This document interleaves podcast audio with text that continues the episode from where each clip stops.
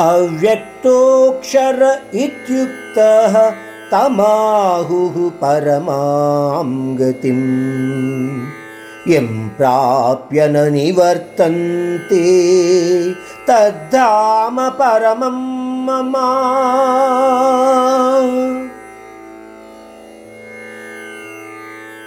పరమాత్ముడు ఈ శ్లోకంలో తన పరమ పదము గురించి చెబుతున్నాడు. అంటున్నాడు ఏది అయితే కంటికి కనబడదో ఓంకార అక్షర రూపమైన శబ్దం నుంచి మనకు అనుభూతి కలుగుతుందో. దేనిని చేరుకుంటే మరి ఒక చోటికి వెళ్ళవలసిన పని ఉండదు. అర్జున అటువంటి నా స్థావరమే పరమధామమయ్యా. మిగిలిన ఈ బ్రహ్మాండమంతా కూడా నశించిపోయేదే అర్జున. ఇక్కడ మనము గ్రహించవలసిన విషయము ఏమిటి అంటే పరమాత్మ అనేది ఒక అనుభూతి.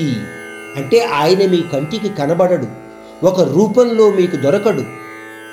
అందువలన ఆ అనుభూతియే జ్ఞాన సంపద అని గ్రహించి మనలోనే నివసిస్తున్న జీవాత్మనే పరమాత్మగా గుర్తించి ఆత్మానందాన్ని పొందడమే పరమానందమైన పరమాత్మానుభూతి అని మనము తెలుసుకోగలగాలి.